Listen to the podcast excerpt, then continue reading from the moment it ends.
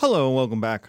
My name is Dr. Christopher Gennari. This is Great Big History, the Great Big History podcast. We continue on our first part of the 20th century, History 102.2, and we do communism in this episode. In communism, there is the belief that all people are created equal.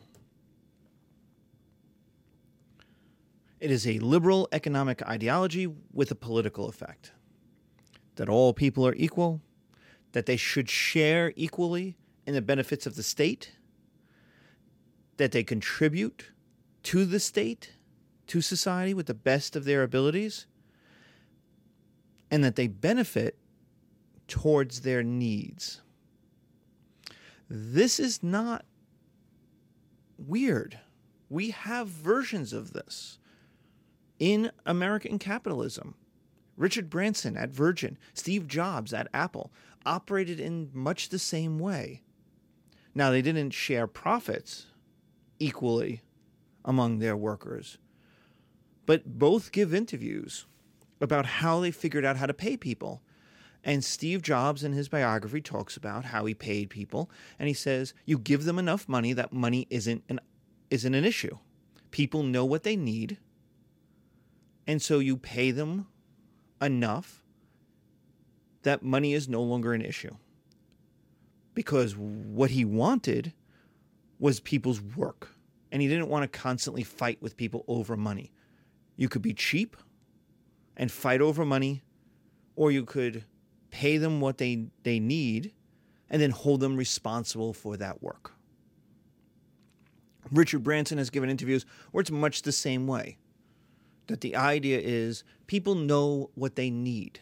They they'll want more, but they know what they need to get by, to get what they want, to be happy. And the idea is you're making billions, pay them. It's better to have the happy workforce. So the idea that you benefit towards your needs is not weird even in America.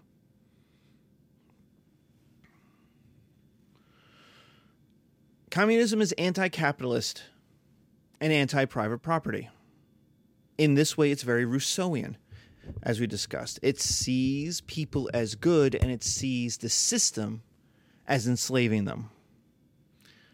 So it sees capitalism as an exploitation.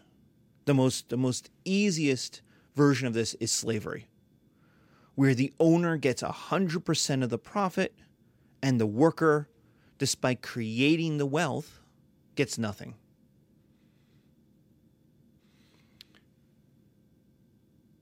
It's anti private property. Why is it anti private property? Because the pro- ownership of private property allows you to hoard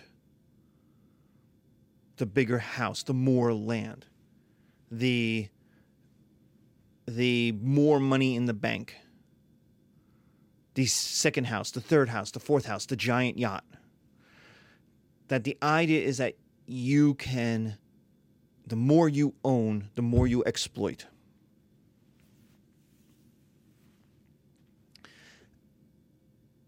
And so it's against hoarding, basically. It's anti party and anti government. This is Rousseau's general will. It sees these things as setting people apart. And um, you've, you've heard this, even in America. If you've heard people say, we are so polarized, the Democrats and the Republicans, there's no, we're so separate, that's anti party. Our founding fathers were anti faction. They said, oh, everyone will just get along. We're all Americans. We all have the same interests. We'll just agree. And so they wrote the Constitution, passed the Constitution, and then immediately broke into parties. In fact, they were breaking into parties about the con the very act of the Constitution was breaking them into parties. And so communism is we'll all be one party. We'll all get along because we all have the same interest. We are all humans we all want the same things. We all want to have a happy life. We all want to have a good future for our kids. We want to take care of our families. What is it a fight about? Everything else after that is is is little things, nuance. It's anti-government because it sees government as um, exploitive. It sees government in league, especially in capitalist states, with the capitalists in order to exploit workers.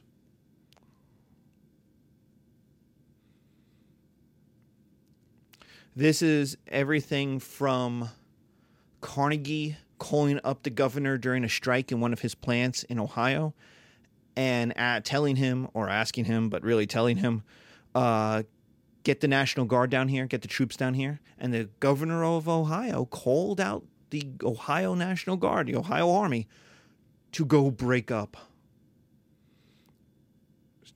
strikes, strikers in Carnegie's plant.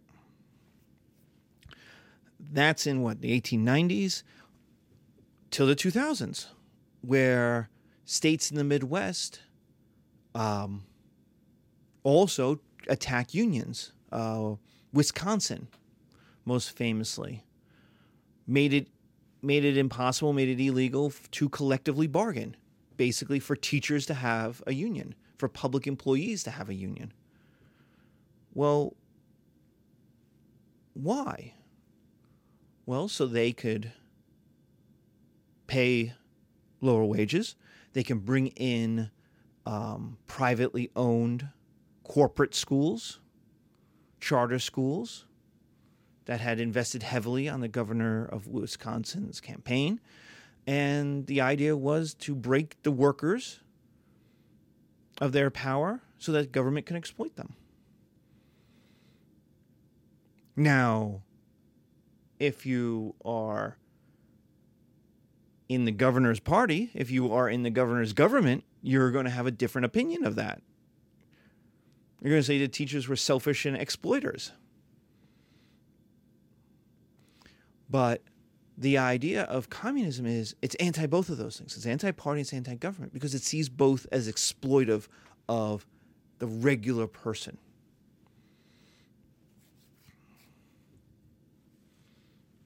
The idea of communism is to free all people from the limitations of oppression, from authority, from misogyny. I mean, the Soviet Union put their first woman into space in 1963. The United States, the capitalist, freedom worshiping land of the home and the brave, land of the free and the brave, did not put a woman into space until 1983. How does that make sense? Well, we're a misogynist culture. How it makes sense. There is nobody, nobody who's going to sit there and say there were no qualified women in 1963 to go into space. 1964, 1965, 1971. Nobody. So why didn't it happen? Because of misogyny. It wants to free all people from racism. Communism doesn't have racism. We're all workers. We're all comrades. This was big in the 60s. Uh, if you watch the, sh- the series The Americans in the first season, um, the two Soviet spies spend a lot of time um, recruiting or, or being part of uh, civil rights and African American civil rights movements. Why? Because the Soviet Union, communism could say, there is no black people, there is no white people. We're all comrades. We don't have racism. The United States, capitalism, has racism to exploit you, to keep you in welfare, to keep you poor, to keep you needy. And finally, all those things have to do with capitalist exploitation the idea that the owner of the business will use your poverty against you, that you need the job so bad that you'll do what they say. This is people working for minimum wage and being on welfare, even though they're working at Walmart, all the way up to pimps and they're prostitutes. Where are you going to go? What else are you going to do? That you need the job more than you need freedom, I suppose. And that they will exploit you for it.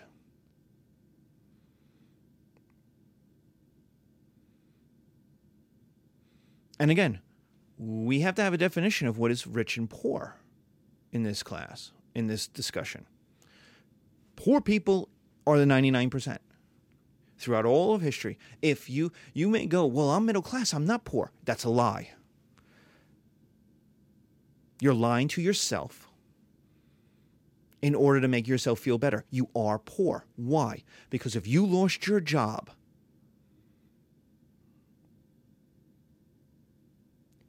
and you do a calculation about how long your money will last before your life has to radically change, you're poor. Rich people don't do that. Rich people don't care. Losing their job is an opportunity to write a book, start a business, be an entrepreneur. For a poor person, losing their job is a countdown to disaster. Do I have to sell my house? Can I keep my house? For how long? Middle class people just have better credit than poor people, poor people that we call poor. Middle class people have a little more in the bank. It lasts a little longer. So you don't lose your house in a month or two. You lose your month you lose your house in 6 months, a year. And then what? You have nothing. You have nothing in the bank. You have nothing in retirement. You have nothing. Why? Because you lost your job. That's it. Nothing else happened. You didn't change. You didn't become an evil person. You lost your job. And now you, your wife, your kids, your grandkids are now facing economic disaster because you lost one job. And if you're rich, you don't care. Steve Jobs doesn't care. Richard Branson doesn't care. Michael Eisner doesn't care. Yeah, it sucks. He got kicked out of being president of Disney. He was worth a $100 million. He didn't care.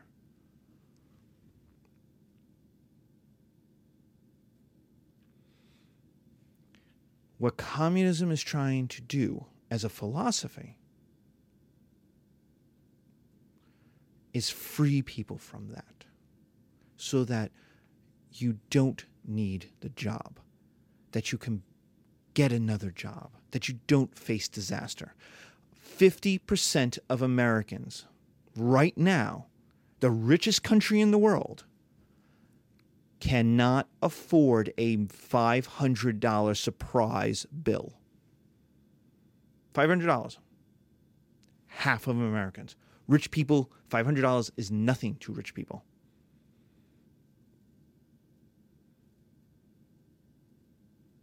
And yet, for half of Americans, it's disaster. It's a loan. It's revolving credit card. It's something that they can't pay off.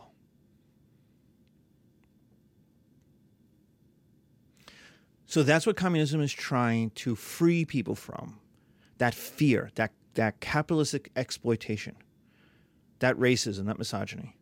Um, if you want a better example, take Obamacare. The idea of Obamacare was people will have insurance without having to be tied. And this is what all universal health care in every other country in the modern world has that you're not tied to your job because healthcare tied to your job is capitalist exploitation. Why? I can't leave my job. Why? I can make more money somewhere else. Maybe I can start a business. But I need the healthcare. I got two little kids. I got grandkids. I got nieces and nephews. I got whatever I've got. It doesn't matter. I got me. And so if you leave that job, you lose your health care. If you have cancer, diabetes, a whole host of other things, you're stuck. And this is where the exploitation comes in. Because the boss man, the owner comes and goes, "Look, this this medical stuff is expensive. You're not going to get a raise." And you say, "That sucks, man. I want a raise." And he says, "Well, you can quit and lose your health care, or you can keep your health care and keep working for the same amount." In fact, actually, we didn't make as much money this year, but I have a mortgage on my $5 million house. So I need to make the same amount of money as I did last year. So you're going to take a pay cut. But you'll get to keep your health care. What are you going to choose? You got a little kid. You got a baby who needs medicine, his vaccinations, all kinds of stuff. He gets ear infections all the time. What are you going to do? And that's capitalist exploitation. That's what we're talking about. That's what communism is trying to free people from. What about women? How does it work for women? Women get the same education as men, which is literally what we're doing now in college, in my class in my giant lecture hall, there are men and women sitting together learning the exact same stuff. And that's radical in 1900. That's radical in 1848 that men and women would get the same education. But that same education then allows for managerial positions, military positions. In the Soviet Union, women were in the Air Force, women were generals. In the 30s, in the 40s,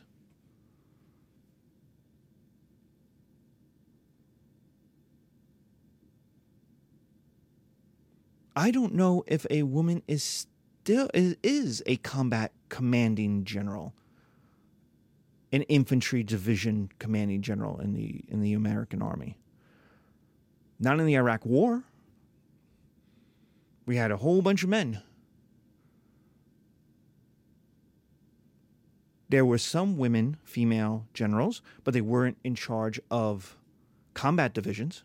I don't honestly know if it's changed since. What all this did was give jobs, important jobs, empowerment, the overthrow of the patriarchy. That women were comrades, they weren't wives anymore. They weren't subservient. They're not protected as children or as mothers, which is the traditional way of treating women. They can be equals. And that's liberating for women, is the idea.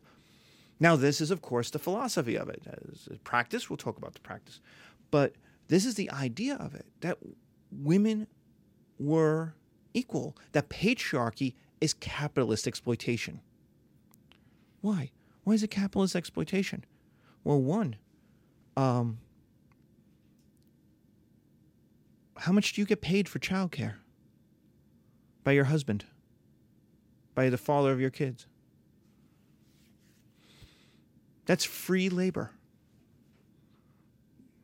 No, you're working for your children, but your but your husband is out making the money, of which now you're dependent on.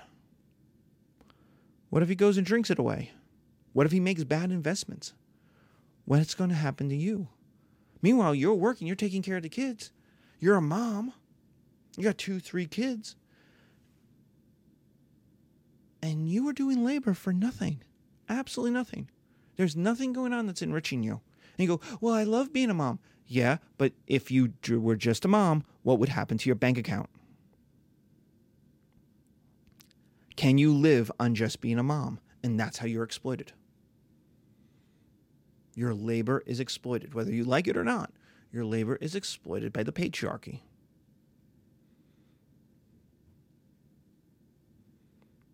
This is why men make more money than women. It's ultimately about childcare and children. That women take a hit in the United States because they have to leave the job. And we don't have maternity leave like the Swedes do, like Norway does. And so women leave the workforce, they fall behind on on promotions. They fall behind on moving laterally to new companies. They fall behind at the company itself. They may have to quit. If you're an hourly employee and you have a kid, you're screwed. Because if you don't work, you don't get paid.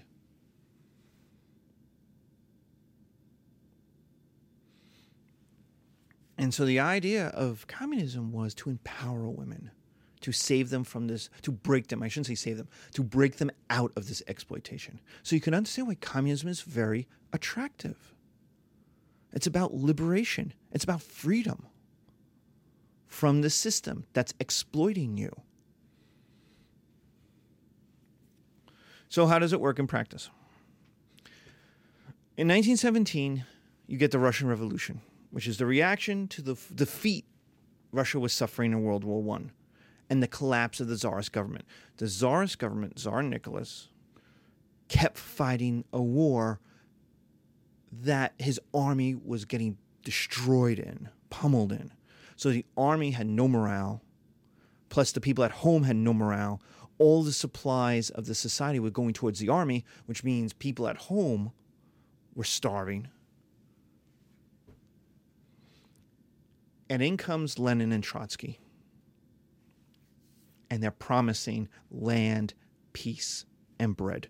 And if you're a Russian in 1917, that is wonderful because the Tsar is promising starvation and war and death. And then, even when the Tsar, even when the parliament goes to the Tsar and says, you, You're done, you can't do this anymore, you are leading us into disaster. And the Tsar abdicates, resigns the new Republican government, the new parliamentary government says, oh, you know what, we're going to keep fighting. And people said, wait, wait, what? We could have had this with the czar. Why do we need you losers? And they're like, well, we're smart. And no, they weren't.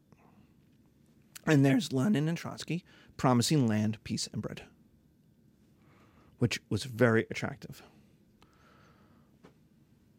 Problem?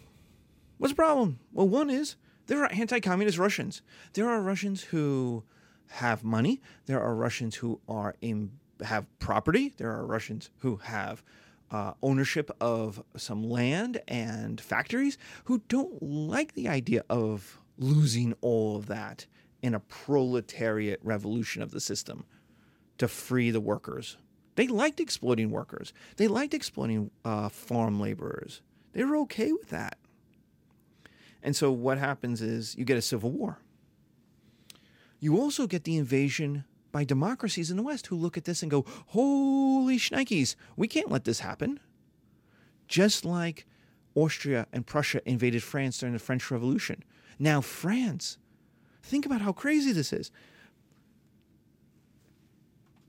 The French Revolution gets radicalized because Having given freedom and rights to its peasants, it got invaded by the outside. Now that Russian workers and peasants are saying, we want to be free, the British and the French are invading in order to stop that. The United States did too. And the new country of Poland, which was created from the Treaty of Versailles, did as well to stop communists.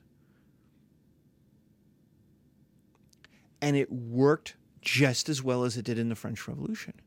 It galvanized the Communist Party. It made them more radical in order to defend themselves. Remember, we get the terror in the French Revolution.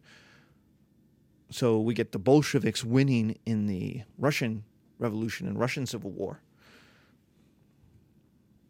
And what we end up with is authoritarianism, just like we did in France, plus militarism, just like we did in France the state ends up owning everything. Now, that doesn't happen in France because it's not a communist system. But in, in France, the state ended up, Napoleon ends up controlling everything.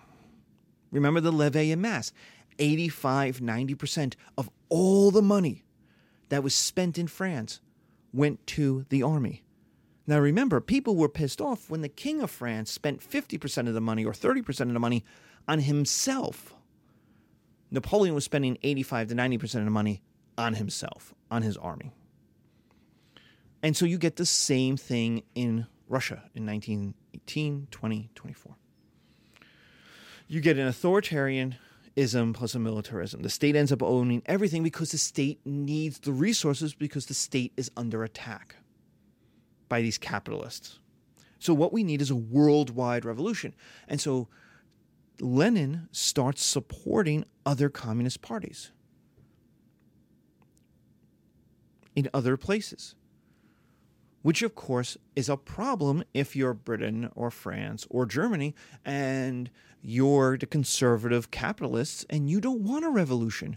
So suddenly, not only is communism, this crazy ass system, work going on in Russia, there the Russians are now breeding civil war or possible civil war in your own society in order to protect themselves.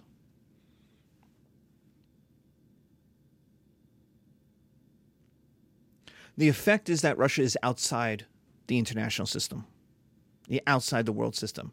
They don't have trade with almost anybody. Uh, the United States, um, Britain, France have no diplomatic relations. They cut off. They see the system as too dangerous. What if it happens here? Trade, the League of Nations, diplomacy. There is not a, an American diplomat in the Soviet Union, in Russia, in the Soviet Union, till the 1930s.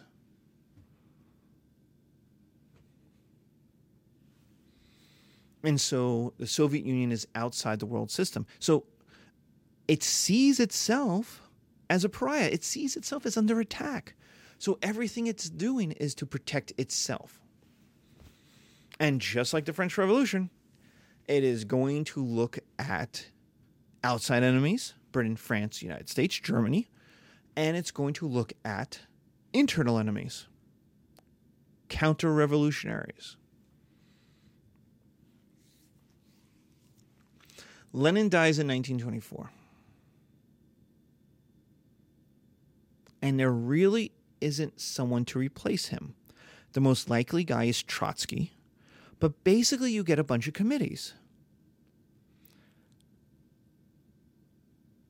And if you've been in my History 101 class and we've talked about Darius, Darius in Persia, you know the committees don't work. When a bunch of homeboys get together and go, We're homeboys, we can run this together it doesn't work. Just like the directorate in France during the French Revolution, it doesn't work. One guy is going to say, you know what? You guys are stupid. What if I kill you and I take it over? And that's Napoleon in France. That is Darius, Darius in Persia. And that is Stalin in Russia. So we've seen this before. Stalin purges his enemies. And by 1929, he's the leader the last guy he's going to get rid of, the last enemy is going to be Trotsky, who's going to be assassinated with an ice pick in Mexico. He Trotsky flees uh, and is on the run from hit squads, and um, he ends up in Mexico, Mexico City, I think.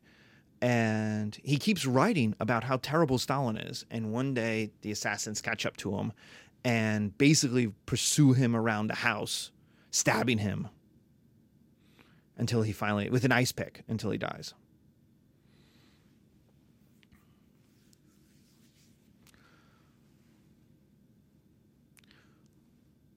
Stalin has a problem.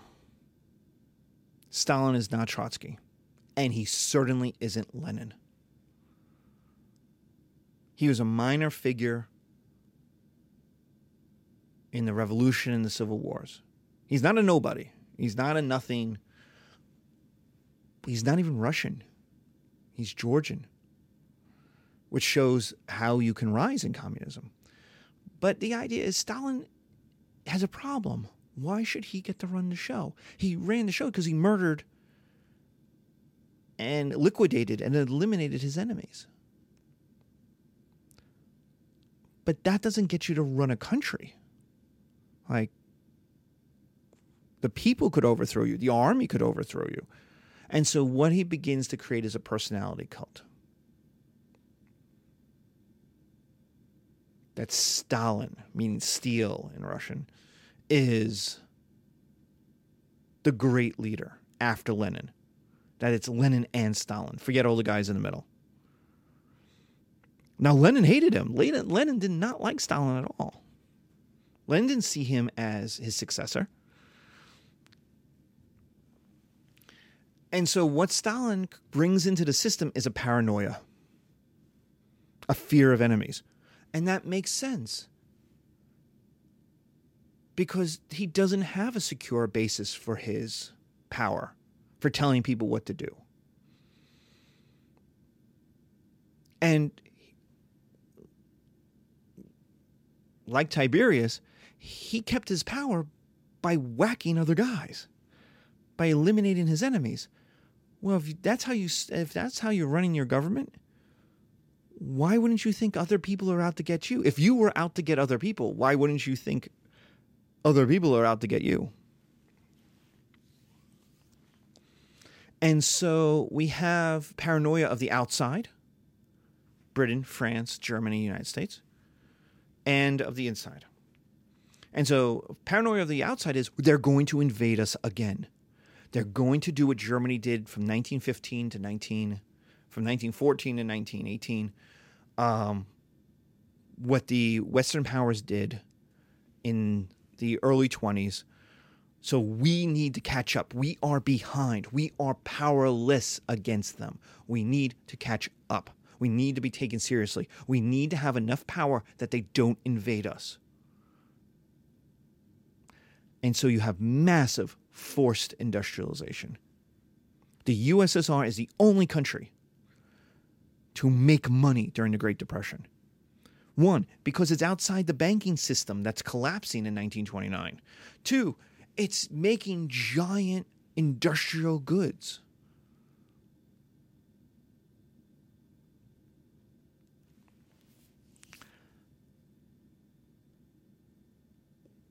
by exploiting its labor, by exploiting the peasantry, by forcing people to work for next to nothing and not buy anything. The level of consumption in Soviet Russia in 1930 is less than the countries of the Great Depression. Americans simply would not have put up with it.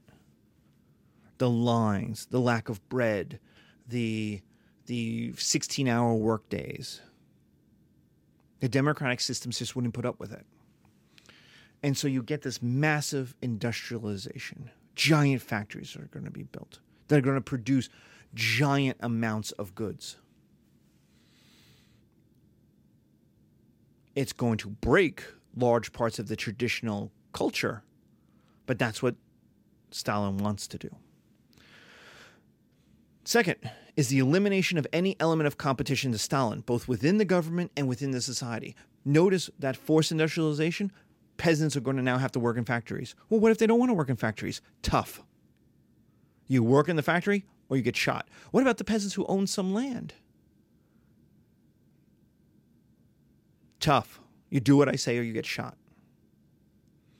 And so the kulaks, who are peasant landowners, um, we would consider them small, like middle class farmers, uh, political opponents, people who are like, well, you know, this wasn't what the Lenin wanted uh, church officials who are like, whoa, whoa, whoa, whoa.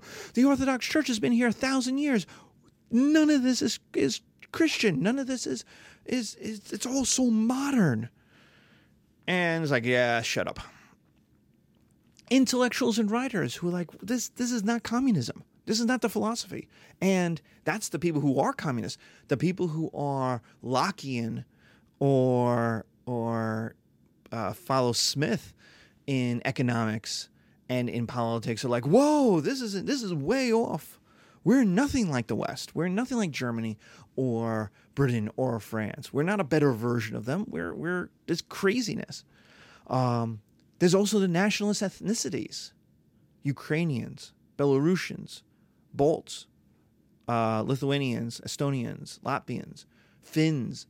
Uh, Finns are now not part of the Soviet Union, um, but they're right on the border, and they're like, "Yeah, we don't want to be part of this." Uh, people in Central Asia, Georgians. They're not in Central Asia; they're in the Caucasus, but there's eth- nationalist ethnicities that are like, we don't want to be a part of this. We want to do our own thing. Communism is supposed to free us from oppression. Well, being owned by the Russians when you're not Russian is oppression. Being told what to do by Russians when you're not a Russian is oppression. We want to have our own country. And then in the late 30s, Stalin will leave and go after the army. And from 1936 to 1939,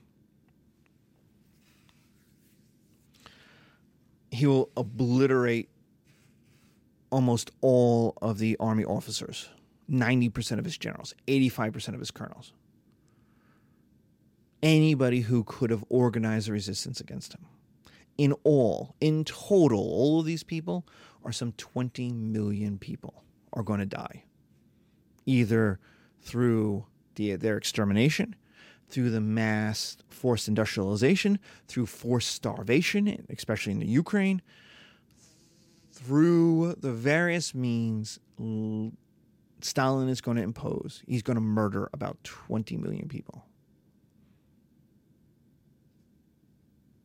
Stalin is as bad of a villain in Europe in the in the 20th century as Hitler is. He just did it in his own country for the most part, to his own people. Um, we'll talk about the secret memo, the secret, the secret speech of 1953 by Khrushchev, who starts to open up about this stuff. But um, the Stalin historiography really hasn't caught up with just how terrible life was, say, in 1933 in rural Soviet Union for a lot of people. And so what you get is Stalinism, this authoritarianism. That's not communism. Remember, we talked about communism. Communism is about liberation. Communism is about equality. Communism is about anti misogyny and racism. That's not Stalinism. Stalinism has all of those things. The Russians are better than other peoples in the Soviet Union. The government will exploit you by owning everything, by telling you what you will make, how long you will work. You have a paranoid state government that runs everything. That's not communism. Like people say, oh, Marxist Leninism. No, this isn't communism. If you read the Communist Manifesto in 18, from 1848, this Stalinism looks nothing like that. Nothing. And so what you have is a paranoid state run by a paranoid dictator that runs everything and needs to know about everything, spies on everything because it's paranoid.